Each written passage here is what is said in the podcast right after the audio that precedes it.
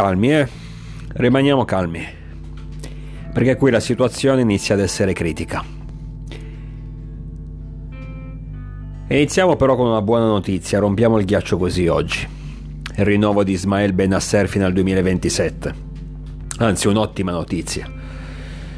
Perché reputo Ismael uno dei migliori centrocampisti a livello internazionale, quindi che rimanga con noi anche nei prossimi anni è sicuramente un fatto molto positivo.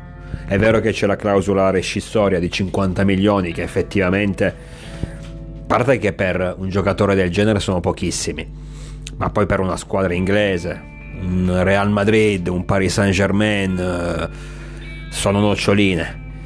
Però questa clausola è valida solo per l'estero, ok, ma soltanto nei primi 10 giorni del mese di luglio. Quindi effettivamente è una clausola molto limitata. Ma a parte questo era importante che eh, firmasse con noi. Io sono sincero, non credevo che avrebbe firmato. Se mi avessero chiesto un anno fa di Benasser non, eh, non avrei, avrei detto che secondo me sarebbe andato via anche perché è un giocatore, ripeto, un ottimo giocatore, sicuramente desiderato da tante squadre a livello internazionale.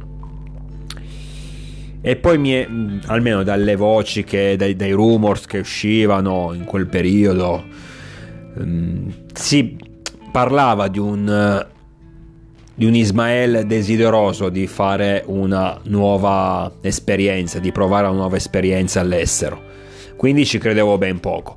Effettivamente poi nell'ultimo periodo la, la situazione è cambiata, c'è stato il cambio di procuratore, uh, Ismaele è passato sotto uh, la supervisione di Enzo Raiola, fratello di Mino. Effettivamente questa notizia, almeno da molti tifosi, era stata mm, recepita come un campanello d'allarme, come un possibile addio e invece i meglio, i meglio informati avevano, avevano spiegato che in realtà il vecchio procuratore di Benasser, non mi ricordo il nome, avrebbe voluto portarlo via dal Milan eh, a parametro zero. E invece eh, Enzo Raiola era più propenso per prolungare con noi. E infatti così è stato. Quindi, bene così, sono molto contento di Benasser. Spero che presto rinnovi anche Rafael e che piano piano possano rinnovare poi anche altri tipo Giroud perché è importante che la nostra colonna vertebrale rimanga con noi ancora per un po' di tempo. Mi riferisco a Megnan, mi riferisco a Tomori Kalulu, Teo Hernandez, eh, lo stesso Calabria anche, Tonali e Benasser che entrambi appunto hanno rinnovato e Leao e ci metto anche Giroud. Detto questo, passiamo alle note dolenti. Lo sapete bene, siamo usciti dalla Coppa Italia, ottavi di finale contro il Toro, sconfitti per 1-0 a San Siro, tra l'altro con i Granata che sono rimasti in 10 verso la metà del secondo tempo, quindi sicuramente una situazione era doveva, una situazione che dovevamo sfruttare al meglio. Partita un po' sulla falsa riga di quella giocata contro la Roma dove abbiamo creato un po' meno rispetto ai giallorossi secondo me. Abbiamo tenuto un po' meno bene il campo però anche contro il Toro il pallino della manovra ce l'avevamo noi. Poi, a maggior ragione, dopo l'espulsione del Granata mi, del difensore che, di cui non mi ricordo il nome, comunque. Il dominio era praticamente totale. Si giocava ad una porta sola, eppure, nonostante questo, a pochi minuti dalla, del, dalla fine del secondo tempo supplementare, il gol del Toro ci condanna all'esclusione dalla Coppa Italia. Ora, io l'ho presa molto male sul momento. Poi pensandoci su, col passare delle ore, la rabbia mi è un po'... è un po' diminuita. Non perché io sottovalutassi la, sottovaluti la Coppa Italia, assolutamente, io volevo andare avanti in Coppa Italia. Però se proprio devo scegliere di rinunciare ad una competizione per poter favorire il cammino in altre, tipo il campionato e anche la Champions League, sicuramente uscire dalla Coppa non mi dispiace. Ora, riguardo l'Europa, non che io pensi che il Milan abbia delle chance per poter arrivare fino alla fine e per poterla vincere, non sono così pazzo da essere convinto di questo. Però abbiamo secondo me la possibilità di superare gli ottavi, affacciarci ai quarti e magari se la cabala gira dalla nostra parte possiamo finire contro un avversario non dico abbordabile, ma non così impossibile, eh, poter puntare anche solo alla, alla, semifinale sarebbe sicuramente un ottimo traguardo. Per il campionato lo sappiamo, la situazione dopo il pareggio contro la Roma non è delle migliori, ne abbiamo già parlato nell'ultimo podcast, quindi non ci torno sopra. Però sicuramente, eh, almeno per quanto riguarda l'aritmetica, le possibilità per recuperare punti che ci distanziano dal primo posto ci sono. Dobbiamo sicuramente però aggiustare un po' il tiro, dobbiamo registrare qualcosa perché non possiamo più permetterci di perdere, di buttare punti in quel modo come è capitato domenica sera. Perché quelli sono due punti, lo dico e lo ripeto, due punti regalati, due punti buttati, due punti sperperati in una maniera assurda. Tornando alla Coppa Italia però. Allora, mm, partiamo... Il Milan scende in campo con una formazione molto, ma molto rivoluzionata. Addirittura con un cambio modulo. Si passa al 3-5-2. Con De Ketler prima punta. Tra l'altro, ormai l'abbiamo capito che quando scende in campo il Milan non vince. È il più bersagliato poi ne parliamo comunque di Charles.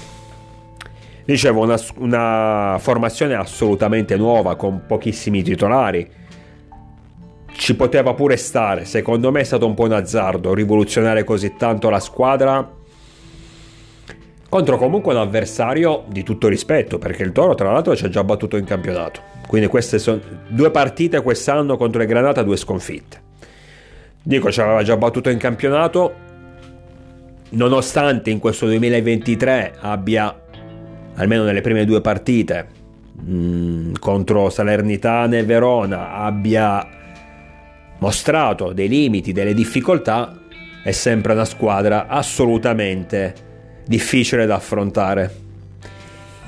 Quindi scendere in campo così, con tutti questi giocatori nuovi, con un nuovo modulo, perché poi non è tanto il discorso del giocatore singolo, del suo valore singolo, il discorso è che quando metti in campo una squadra dove ci sono ragazzi che non hanno praticamente mai giocato tra di loro, anche i meccanismi vengono meno, anche i meccanismi risultano più difficili, anche la fluidità del gioco ne risente.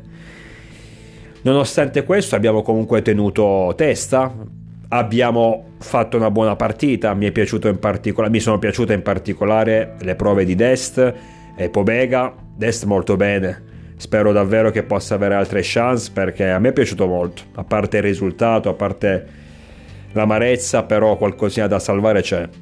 E sicuramente la prova di Dest, che tra l'altro ha sfiorato in più di un'occasione il gol, ha dimostrato di avere vivacità, di avere un buon dribbling, di essere quel classico giocatore ad un certo punto eh, della partita, soprattutto verso la fine, prima che uscisse dal campo era praticamente ovunque, era quasi un punto di riferimento. Vedevo che la palla andava verso, molto verso, la sua, verso la, la sua, zona. I giocatori, i compagni lo servivano molto. Questo significa che non solo col passare dei minuti il ragazzo ha preso confidenza, il ragazzo ha preso coraggio, ma anche i compagni hanno intuito che ci si poteva affidare a lui. Mi è piaciuta molto la sua prova, dicevo, e spero che possa avere molte più chance da adesso in avanti. Anche Pobega, ma Pobega comunque eh, lo stiamo imparando a conoscere sicuramente meglio. Un'altra prova di sostanza, una, una, prova alla che sì. Io ho sempre pensato che Tommaso possa essere il vero sostituto di che sì, con caratteristiche diverse, magari un po' meno tecnico o almeno con meno fiuto del gol, nonostante comunque abbia già segnato due reti quest'anno. Quindi magari con meno fiuto del gol rispetto a Livoriano che poteva giocare sulla tre quarti con dei risultati altalenanti, questo sì, ma poteva giocare in quella zona. Per Pobega ancora non lo vedo pienamente inserito in quella zona del campo. Anche se secondo me non sarebbe una soluzione da scaltare, tutt'altro. Però a centrocampo si è mosso bene, a centrocampo mi è piaciuto molto. Soprattutto in una linea 5 secondo me si sente più a suo agio rispetto al centrocampo classico a 2 con cui giochiamo solitamente quindi l'ho visto molto più fluido, l'ho visto molto più sicuro, ma questa è una sensazione che ormai già da tempo ce l'ho con Tommaso, che, che è entrato in pieno nel clima, nella dimensione Milan e dopo un inizio un po' timido si sta ritagliando il suo giusto spazio, anche lui spero che possa avere più, più possibilità. Dicevo, io la, la, la, formazione rivoluzionata scesa in campo contro il Toro non, non, la critico, perché ci può stare. Bisogna dare possibilità ai giocatori, soprattutto quelli che giocano meno. Quello che non mi è piaciuto è ciò che era capitato prima, nei mesi precedenti, ossia dare così poco spazio ai nuovi, che secondo me avrebbero, meriterebbero di vedere di più il campo. Tra l'altro, nel centrocampo a 5 di, di mercoledì sera c'era anche Vranks titolare. Anche lui mi è piaciuto era uno di quelli che tenevo maggiormente d'occhio. Un po' titubante all'inizio l'ho visto un po' fuori dal gioco all'inizio ma poi piano piano si è, si è preso il suo spazio. Mi è sembrato molto di rivedere il Desai versione eh sì, il Desai vabbè il Bakayoko versione Gattuso uno di quei giocatori sempre bravo a distribuire il pallone e a sradicare il pallone dalle, dai piedi degli avversari. Quindi mi sembrerebbe un, uh, un Bakayoko meno fisico ma più tecnico. Ma sicuramente la prova del belga è più che positiva a mio avviso. Il discorso, ripeto, quello che non mi è piaciuto è il fatto di mettere giocatori praticamente tutti insieme, giocatori nuovi tutti insieme in una partita non facile, considerando che in precedenza avevano giocato pochissimo.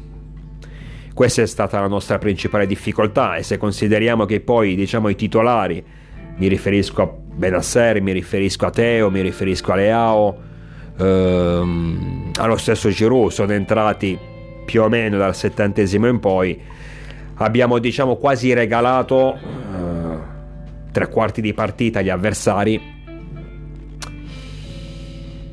che in realtà non è che abbiano avuto tutte queste grandi chance.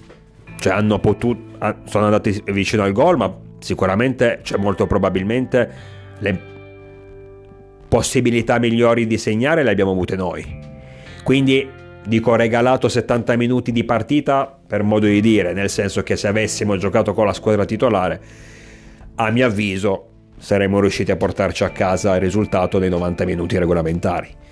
Comunque con de- una squadra così nuova, così particolare, che non mi è dispiaciuta, ripeto, però effettivamente aveva i suoi limiti, ma soprattutto per quanto riguarda l'affiatamento tra i vari componenti, che è una cosa molto importante.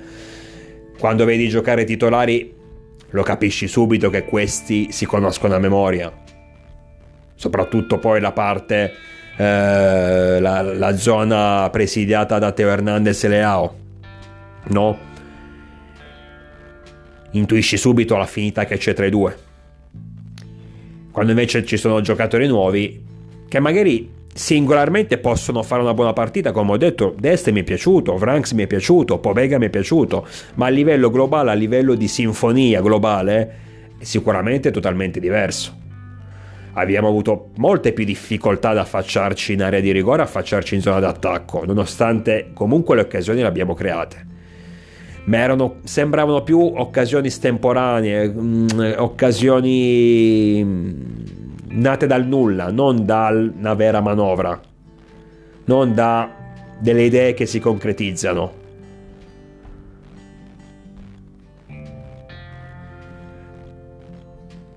Però qua ne sto parlando bene, no? Allora com'è possibile che abbiamo, che abbiamo perso? Se quello ha giocato bene, se quell'altro ha giocato bene, se la squadra non mi è dispiaciuta. Allora perché abbiamo perso? Abbiamo perso perché, ripeto, 70 minuti, tra virgolette, regalati all'avversario, all'avversario dove abbiamo giocato con una squadra troppo nuova, con poco peso in attacco, e poi il solito problema, indipendentemente da chi scende in campo, ma questo è un problema che abbiamo con i titolari o con le riserve, il solito problema che non siamo concreti. Il solito problema è che spesso dobbiamo creare 7, 8, ma che siano anche 5, 6 occasioni da rete per andare in gol. Quando gli avversari poi spesso e volentieri con uno o due, scusate, con uno o due occasioni trovano la rete. Questo è il vero problema. Questo è il vero problema che si è evidenziato sia con la Roma, nonostante i due gol segnati, è un dominio praticamente totale, ma anche con il Toro. Ecco, con la Roma sì, probabilmente con la Roma il discorso è stato... Ora ci ritorno sopra un attimo. Sono stati quei 10 minuti, quegli 8 minuti di follia in cui su due calci piazzati non siamo stati attenti e siamo stati puniti. Non dico che sia stata sfortuna semplicemente quella, però effettivamente è una situazione che capita raramente, soprattutto quando hai il pallino del gioco praticamente per tutto il match.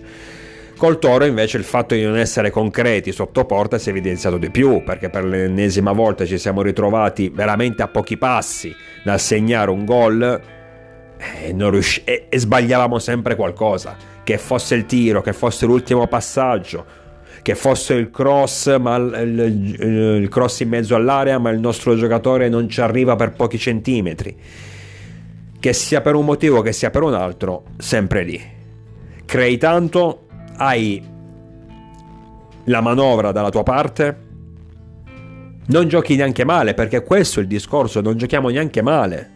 Anche mercoledì, con tutte le riserve, praticamente tutte le riserve messe in campo, non abbiamo sfigurato, ribadisco, contro una formazione di tutto rispetto contro il Toro. Avessimo giocato contro il Parma di turno, come quelli lì, che il giorno prima hanno rischiato di uscire contro il Parma.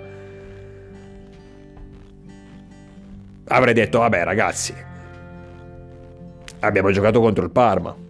Non abbiamo sfigurato, ma rendiamoci conto qual era il nostro avversario. E invece il Toro è il Toro, la signora squadra e nonostante tutto non abbiamo sfigurato e, e probabilmente non meritavamo neanche di uscire. Però se non sei concreto, eh, se non sei concreto, questo è il risultato. Ti basta una disattenzione e vieni punito.